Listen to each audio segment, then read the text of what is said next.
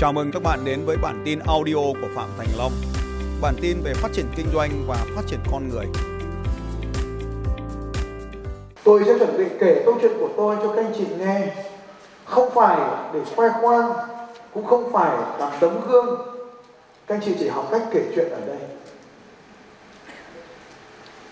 Trong hành trình đi bộ xuyên Việt, tôi mất 5 năm từ lúc nghĩ rằng mình cần phải đi bộ Tôi đạp xe xuyên Việt vì lúc đó tôi nặng 90 kg, đúng hơn là 88 cân. Nặng hơn bây giờ khoảng 16 kg. Và tôi thấy người ta bảo rằng là đạp xe thì sẽ giảm cân. Và tôi mong người ta nói rằng là đạp đi thì sẽ giảm được 10 cân đấy. Cho nên tôi đã quyết định rằng mình phải đạp xe. Tôi mua một cái xe đạp mang nó vào thành phố Hồ Chí Minh và đạp ra Hà Nội sau 13 chặng đạp trong 19 ngày, thì kết quả là tôi tăng thêm một cân.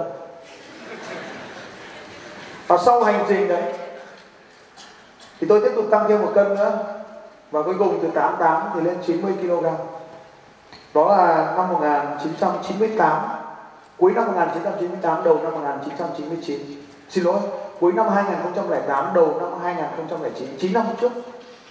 Lúc đó thì chưa có người người đạp xe lúc đó chỉ có một cái cô gái nào đó ở trên tôi, tôi quen trên mạng từ tờ nó online rồi đó. Cô đạp trước tôi cô đạp mất ờ, gần một tháng. Thì tôi quyết định rằng mình phải đạp ngắn hơn cho tôi đạp trong 19 ngày. Và thực tế là đạp 13 ngày và 6 ngày ăn chơi ở trên đường.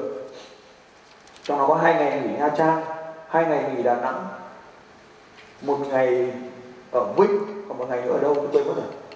Một ngày ở Huế đúng rồi. Sáu ngày nghỉ chẳng thì có hai ngày Nha Trang hai ngày Đà Nẵng một ngày Huế và một ngày ở Vinh để đi chơi và 13 chặng đạp. Nhưng mà kết thúc cái chặng đạp xong, tôi thấy cái việc đạp xe nó quá đơn giản, chẳng có cái mẹ gì cả, thiên hạ cứ làm phóng to cái việc đó lên. Cho nên tôi quyết định rằng là mình phải đi bộ xuyên việt cho nó móc. Nhưng mà trong khi tôi đang chuẩn bị đi bộ xuyên việt thì lại có một cái ông sư thầy, ông ấy đi giật lùi. À không phải đi giật lùi. Ông ấy đi vừa đi vừa vái, cứ gọi là nhất bộ nhất mái bước bước quay xuống vái bước thì từ lúc tôi đạp xe đạp, cho đến mấy năm sau tôi quay trở lại, vẫn thấy ông ấy đi trên đường ông đi khoảng hơn 3 năm thì đấy thì ông đến nơi. Nhưng mà khi có ông đi bộ thế, tôi thấy rằng một cái trò mà đi bộ xuyên việt cũng chắc chẳng còn ý nghĩa gì nữa nhưng mà tôi quyết định rằng mình phải đi bộ. Vào tháng 8 năm 2014 tôi quyết định rằng mình sẽ đi bộ xuyên việt vì thời điểm đó chúng tôi có một cái sự kiện ở nha trang. Nhưng mà thực ra đi bộ xuyên việt thì nó cũng dễ, các anh chị ạ. Mình cứ đi thì nó đến thôi. Cái khó khăn nhất trong cái hành trình đấy chính là quyết định là mình phải ra đi. Tôi mất 5 năm từ năm 2009 cho đến năm 2004 là 5 năm để quyết định rằng là mình sẽ thực hành cái chuyến đi đó. Đây là cách Hà Nội 118 cây gần về đích rồi. Cái này là đền Sòng Sơn ở Bỉm Sơn đây. Gần về đích rồi. Các chị nhìn chân của tôi chân màu đây là trên thực tế là đã đẩy sáng lên rồi. Mặt là cũng đã đẩy sáng lên rồi. à, đây là ở đâu đó khu vực à, à, cái này chặng này còn mới còn máu lắm. Chỗ này là đâu đó cái chỗ khu vực mà à, gần tới nha trang ấy, tức là ngày thứ hai thứ ba thì đấy da nó cũng mới cháy nó mới đang chóc. Anh chị nhìn mặt nó loang lổ loang lổ. Là da nó cháy nó bóc từng lớp một ra thì nó đang loang lổ loang lổ. Vẫn còn hăng nắp đây là đến nha trang này. Sau sau khi đến được nha đây là chuẩn bị đến nha trang cái chỗ này là cái chỗ gì? Diamond đấy. Diamond bay đấy. Trên đường đến diamond bay các chị nhìn thấy không ạ? Thì ra lúc này đã hết loang lổ rồi bởi vì nó cháy đen hết rồi lột mấy lớp da rồi. Đấy, thì trông nó như thế này. À, đây là đổ đèo à, đổ đèo cái đèo cao nhất là đèo đèo đèo hải vân ở gần chân đèo hải vân phía cực phía bắc bắc đèo hải vân.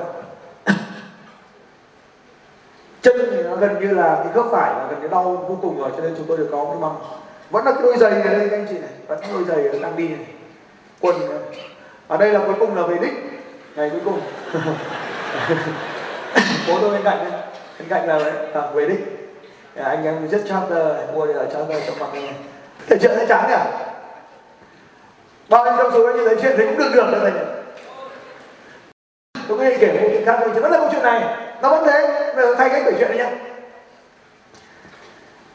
Tôi có một cái khát khao là vượt qua chính mình vượt qua những cái nỗi sợ bản thân mình và tôi tưởng tạo cho mình những cái nỗi sợ như vậy để cho mình vượt qua. Cái nỗi sợ lớn nhất của tôi, đó là không chiến thắng được con người của mình.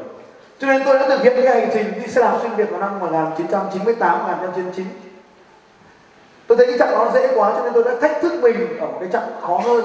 Bao nhiêu trong số các chị đây chưa từng đạp xe xuyên Việt thì đây nói tôi ạ các anh chị chưa từng đạp xe xuyên Việt là bởi vì các anh chị không tham gia vào trò chơi đạp xe xuyên Việt. Và khi các anh chị không thể đạp xe được thì các anh chị cũng sẽ không bao giờ nghĩ đến chuyện bộ. Từng bước một chúng ta sẽ chinh phục đất nước tuyệt vời của chúng ta. Ai cũng có khác nhau như vậy. Bao trong số các chị muốn tìm hiểu từng nơi mảnh đất thân yêu của chúng ta ở đây ạ. Vâng cảm ơn các anh chị. Nhờ có hành trình đi xe đạp xuyên việt mà tôi thấy đất nước mình quá đẹp đạp xe nhanh quá, chưa tưởng thụ hết đất nước của mình. Cho nên tôi quyết định rằng mình sẽ phải đi bộ để có khả năng tận hưởng hết cái đất nước vô cùng tuyệt đẹp này. Đi bộ và không mang theo tiền. Gia đình đương nhiên chẳng ai ủng hộ cái trò ngu ngốc này. Đám bạn bè thân cận của tôi. Họ thì biết cái khát khao của tôi từ 5 năm trước, nung nấu từ 5 năm trước. Họ thỉnh thoảng hỏi tôi, thế mày vẫn chưa đi bộ à? Còn tôi thì nỗi sợ thất bại, nỗi sợ bỏ cuộc khiến cho tôi trong vòng 5 năm không dám làm cái điều mà mình khát khao đó. 2.000 km. Và mỗi một ngày chúng ta chỉ đi được một vài chục km. Có nghĩa rằng ít nhất hai chục đêm nào đó chúng ta phải ngủ ở ngoài. Trên thực tế 33 ngày tôi hành rong ruổi trên đường, không mang theo tiền, các anh chị. Tôi muốn tạo ra những khó khăn hơn.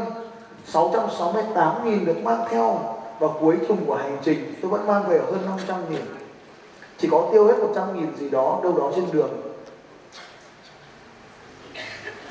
Khi tôi đi như vậy, ở những chặng đầu tiên, người ta hỏi tôi, anh đi đâu đấy? Tôi nói với họ rằng, tôi đi Hà Nội họ nhìn tôi, họ nói rằng ba cái thằng nói dốc. Tôi tiếp tục đi. Và tôi học được một bài học rằng mình đôi khi cần, chẳng cần phải chia sẻ mục tiêu của mình với những người không quen biết. Tôi nói với những người khác, họ tiếp tục hỏi tôi, các anh đi đâu đấy? Tôi đành nói với họ rằng tôi đi về phía trước. Mỗi một người sẽ có một phía trước khác nhau và tôi tiếp tục đi như vậy. Nắng hay mưa gió rét hay bão cát, tôi vẫn cứ tiếp tục đi trên hành trình của mình. Ở hành trình đi bộ này, nó tốt hơn rất nhiều so với thời đi xe đạp.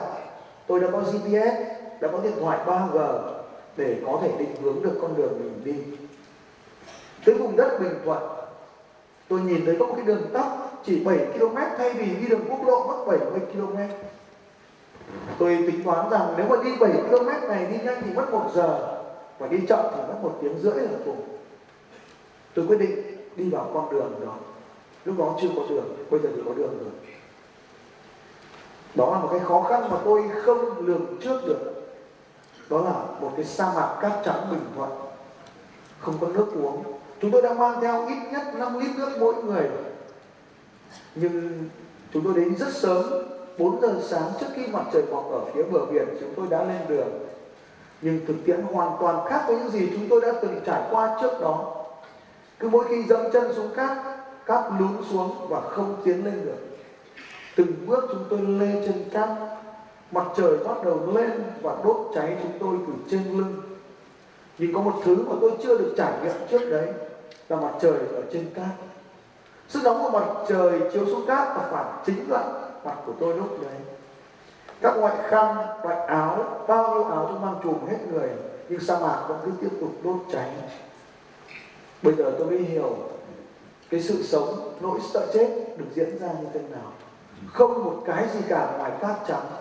GPS chúng tôi cứ thế mà đi về phía trước. Không nước uống, không một ngọn cỏ, không bất kỳ điều gì. Dần dần nước cũng hết. Và nỗi sợ thực tế đang diễn ra. GPS chỉ chúng tôi thấy có chỉ có 2 trên 7 km được hình thành, có hai lựa chọn, quay trở lại hoặc tiến về phía trước quay trở lại thì dễ hơn vì chúng tôi đã biết đường đi, đã nhìn thấy những vết chân tròn trên can.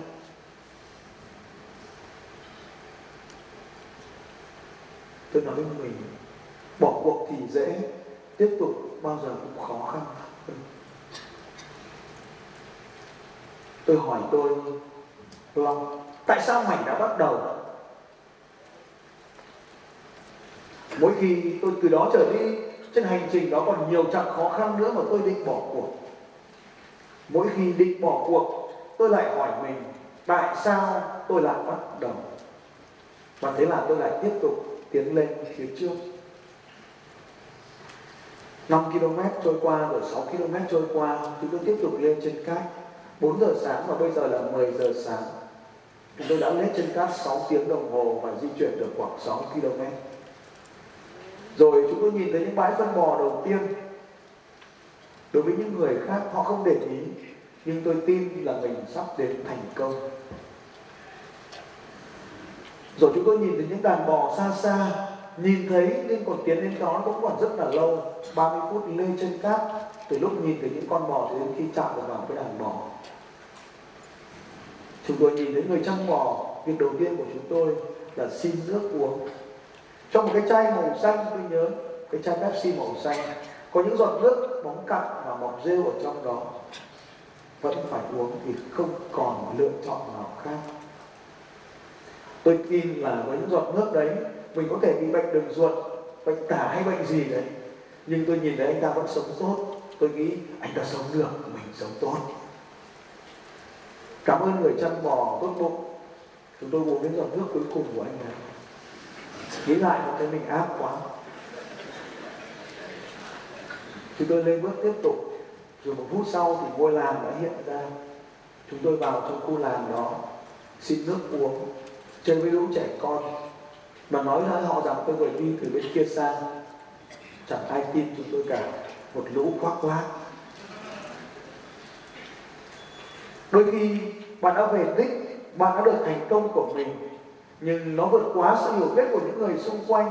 Bạn cũng chả cần phải chia sẻ thành công của mình với những người khác. Những điều mà họ không có trải nghiệm hay niềm tin giống bạn. Đó là bài học rất lớn trong những chặng đi đầu tiên, trong những ngày đi đầu tiên đó. Rồi những con đèo bắt đầu hiện ra. Sắp tới được nha trang là những nơi mà khó khăn nhất và cái chặng Nha Trang là một chặng ngắn từ Cam Ranh đi Nha Trang chỉ khoảng 40 km. Nhưng đó là một chặng rất là dài. Có những người bạn ở Nha Trang hứa với tôi rằng anh ta sẽ đò đón chúng tôi. Nhưng mà đến tận Nha Trang rồi tôi vẫn chẳng có ai đón cả, vì hôm đó có một cái sự kiện lớn của chúng tôi ở Nha Trang và anh ấy phải tổ chức chương trình. Leo lên giữa đỉnh đèo, rất may, hồi đó có một cái bạn tên là bạn Mạnh. Bạn Mạnh cũng là người tham dự chương trình đánh thức rồi có mấy lần thì ờ, bạn ấy chạy lên đỉnh đèo cho chúng tôi mấy chai nước và sau đó thì bạn lại theo công việc bạn chạy mất, chạy lên đỉnh đèo cho chúng tôi mấy chai nước chạy về tối lại gặp nhau. Thì đó là cái điều vô cùng tuyệt diệu. Nhưng tất cả những khó khăn ở chặng đầu tiên và chặng Sài Gòn Nha Trang đó dần dần trôi đi mất. Chúng tôi đã dần dần quen với nắng, quen với mưa, quen với khát, quen với đói. Tôi còn nhớ một cái chặng nào đó ở gần đường 1D chúng tôi chọn một con đường bờ biển sau khi thu hoạch cái chọn này là sau khi đi qua nhà bác giác thì chúng tôi chọn cái đường ở Quảng Bình ấy, đi dọc vào bờ biển nơi người ta làm tôm làm cá. Tôi nhìn ở trên GPS thì thấy rất là nhiều mái nhà nhưng tôi đã nhầm đó không phải là mái nhà. Khi chúng tôi đến những cái nơi đó thì đấy là những cái vuông tôm. Cái trọng đó là trọng vô cùng khốn khổ đi từ sáng sớm chúng tôi vào lăng mộ bắc giáp khoảng 6 giờ sáng là những người đầu tiên đến với lăng mộ bắc giáp và sau đó chọn con đường một d đó để đi, không phải một d, đường bờ biển đó để đi. Đường đấy còn tệ hơn cả đường sa mạc bởi vì nó nóng như sa mạc. Đường bờ biển toàn cát trắng. Nhưng mà suốt 30 km không phải là 7 km nữa, mà 30 km không có bất kỳ một ngôi nhà nào. Không phải là hôm côn tôi xin lỗi, đó là những cái trạm mà người ta dựng lên để đào tiếp đào quặng gì đó, và bây giờ bỏ hoang. Nhưng lần này chúng tôi mang theo nhiều nước hơn. 3 giờ chiều, chúng tôi đến một ngôi làng trài đầu tiên. Chúng tôi vào làng và xin cơm để ăn. Không có cơm. Còn lại mấy miếng cháy vẫn còn trong nồi. Và tôi ở đó để xin những miếng cháy đó. Tôi đi nhanh hơn những người bạn. Sau nửa tiếng thì những người bạn của tôi cũng đến. Và lúc này thì dân làng tò mò về những người trên trời rơi xuống này có người thì mang đến gói mì tôm ăn dở. Họ ăn một nửa gói là vào trong tôi một nửa gói. Người thì mang đến một bát cơm nguội trong cái giá. Người thì mang đến những quả dưa đã ăn dở. Bất kỳ cái điều gì trong làng họ mang đến. Tôi chưa bao giờ có bữa ăn. Tuyệt vời đến như vậy. Bạn chỉ nhận ra được những giá trị của cuộc sống khi bạn không còn nó nữa chúng ta chỉ thấy được giá trị của bữa ăn cho đến khi chúng ta đang bị đói. Chúng ta chỉ nhận ra nước uống tốt với chúng ta nhường nào để đến khi chúng ta đang sắp trên khác. Nhiều giá trị trong chuyến đi đó mà tôi đã nhận ra trong cuộc đời. Một thách thức không mang theo tiền là chúng tôi phải xin ăn, xin uống, xin ngủ nhờ trên suốt hành trình đó. Bạn phải làm gì đó để những người xung quanh sẵn sàng giúp đỡ bạn? Bạn phải làm điều gì đó để chút bỏ những cái vỏ bọc của mình. Bạn phải làm gì gì đó để vượt hơn con người của mình, để có thể dám ngửa tay ra xin ăn trên đường. Một doanh nhân thành đạt như tôi, một doanh nhân sao vàng mất việt tốt năm luật sư và bây giờ lang thang trên đường để xin ăn, xin uống. Lúc này, cái triết lý của hình thức được sự giàu có được hình thành trên chính cái hành trình đó bạn không thể nhận được giá trị cho đến khi bạn trao đi. 33 ngày trên đường, hàng trăm người đã được gặp. Mỗi một câu chuyện trên hành trình, tôi đều giúp đỡ một ai đó trước khi tôi xin họ ăn. Hãy hình dung, bốn người, đen nhèm bẩn thỉu và muốn ghé vào nhà bạn vào lúc 9 giờ tối 10 giờ tối. Liệu bạn có cho họ ngủ nhờ tôi phải làm điều gì đó để cho họ, cho tôi được vào có rất nhiều trạm khách sạn chúng tôi xin khách sạn. Cũng là cái trạm trước khi vào nhà bác giáp. Cái trạm đó chúng tôi đã vào khách sạn để xin để ở nhờ trong khách sạn thưa các anh chị. Tôi bắt cái cậu uh, trẻ trẻ từ hải phòng là tao xin khách sạn quá nhiều rồi. Bây giờ mày có một lựa chọn. Đêm nay mày phải xin khách sạn cho tao hoặc mày phải đi bộ một mình không đi cùng tao nữa. Tao không có nghĩa vụ phải hầu mày. Mày cũng có nghĩa vụ phải đi tìm khách sạn cho tao tôi vừa làm đường tăng, tôi vừa làm tôn ngộ không, tôi vừa làm chư bát giới, tôi vừa làm sa tăng. Tôi vừa làm sa tăng đi xin cơm, xin ngủ, tôi vừa làm bát giới để đánh phát tôi vừa làm tôn ngộ không để bày mưu chiến lược và tôi vừa làm đường tăng để mà làm cha tinh thần cho cái đoàn đi bốn thằng trẻ con đấy. Và hôm đó thì tôi bắt cậu bé nó phải làm. Và cậu ấy đã xin tôi bảo xin khách sạn, nhưng cậu ấy lại xin cái khách sạn đẹp nhất trong cái vùng đó. Bài học của tôi học ra lúc đó nhận ra rằng là trong cái cuộc sống này, nếu chúng ta tạo ra những áp lực thì con người ta sẽ có thể vượt qua cái sức mạnh danh giới của bản thân. Một cậu bé chưa từng bao giờ ra ngoài khỏi cuộc sống mà phải đi xin ở khách sạn. Chỉ có điều tôi nói không rõ, cho nên cậu ấy nghĩ rằng phải như thế thì mới gọi là khách sạn. Đó là một cái chặng đường vô cùng tuyệt vời. Áp lực tạo ra được động lực sau này, khi đi ra qua đèo ngang tôi còn học được một bài học nữa. Tôi không muốn phân biệt gì ở đây cả, nhưng đảng trong và đảng ngoài khác nhau về văn hóa quá xa. Chỉ ở bên kia đèo ngang thôi, người ta còn vừa mời tôi những bữa ăn. Tôi không nhớ phía bên kia đèo ngang là cái cái gì, cái cái xã gì tôi quên mất. Người ta còn vớt cho tôi những cây con cá, gọi là móng cá cá muối gọi là mắm cho chúng tôi ăn. Mà chỉ vừa bên qua bên kia đèo ngang tôi ngay chân đèo trẻ con đã lùa theo tôi ném đá, ném gạch, ném que vào cái đoàn đi một người này. Khác xa nhau quá. Ở bên kia đèo ngang và bên này đèo ngang. Tôi đến khu Mofomosa gì đấy. Chúng tôi đang xây dựng. Một người bạn của tôi ở đó đã đón tiếp chúng tôi, một người rất là xa lạ anh này chỉ ngưỡng mộ luật sư rồi và anh ấy muốn tôi tôi câu chuyện của anh cũng rất là hay, và sau này chúng tôi gặp anh rất nhiều lần.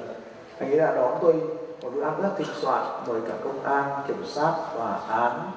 Nói chung là các lực lượng chính quyền về ăn trưa với chúng tôi. Và buổi ăn trưa đó cũng là buổi ăn trưa vô cùng thú vị.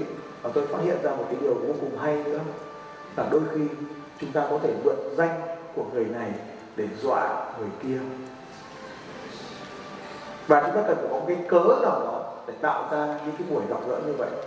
Đây là một cái chiến lược vô cùng hay mà sau này tôi đưa vào trong chiến lược xây dựng mối quan hệ.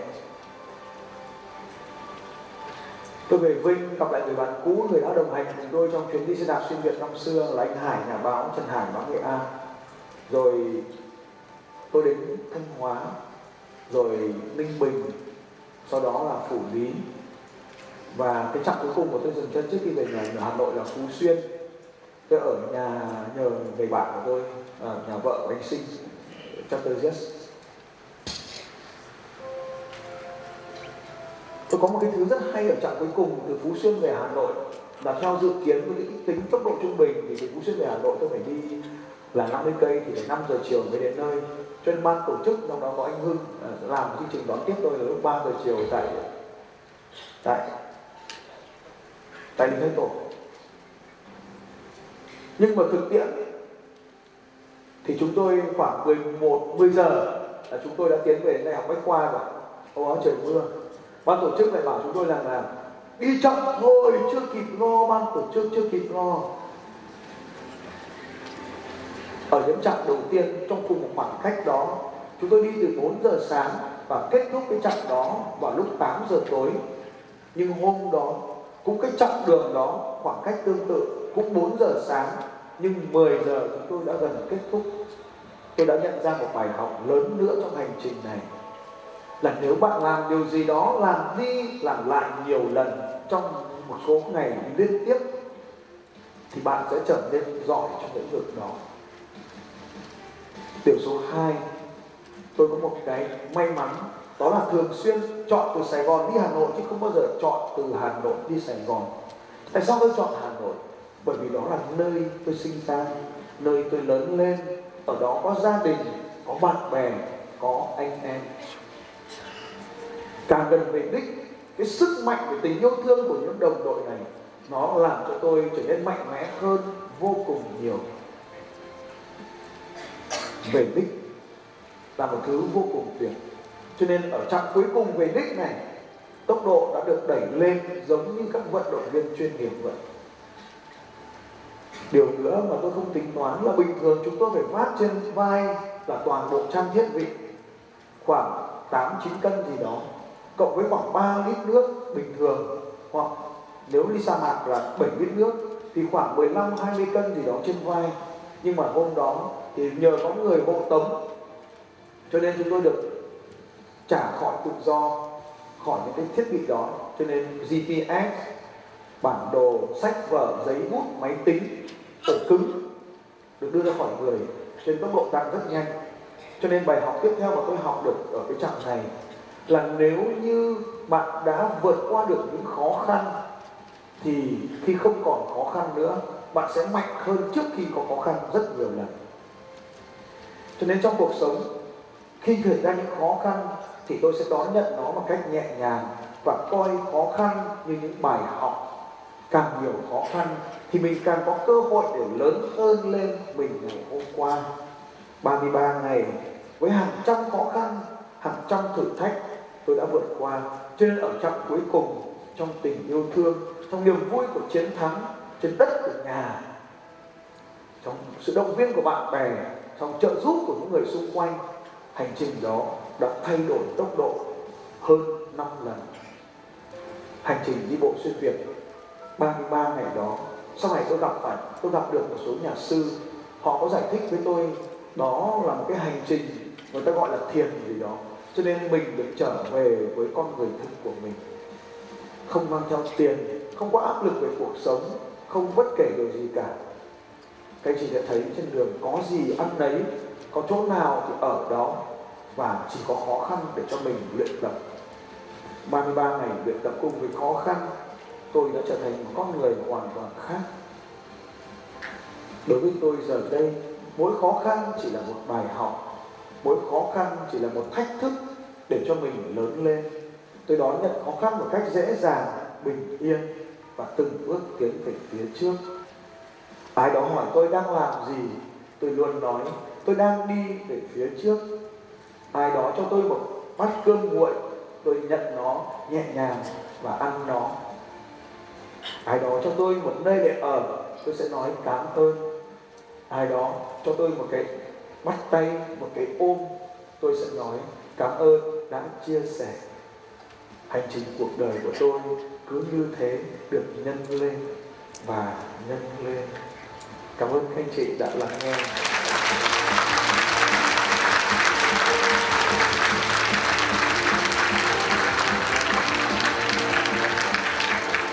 Tôi thực hành kể một câu chuyện để cho các anh chị thấy mỗi một câu chuyện xảy ra với cuộc đời của chúng ta. Nếu chúng ta liên họ tục hỏi mình bài học là gì thì có lẽ sẽ có nhiều bài học. Nhưng có lẽ ngày hôm nay tôi muốn kể câu chuyện đó cho các anh chị để cho các anh chị nhận ra rằng điều gì mình muốn, mình khát khao thực sự, nó có thể trở thành hiện thực. Khát khao về chinh phục đất nước này đã thách thôi thức tôi trong 5 năm tôi liên tục nghĩ đến nó, cho đến khi tôi làm xong nó.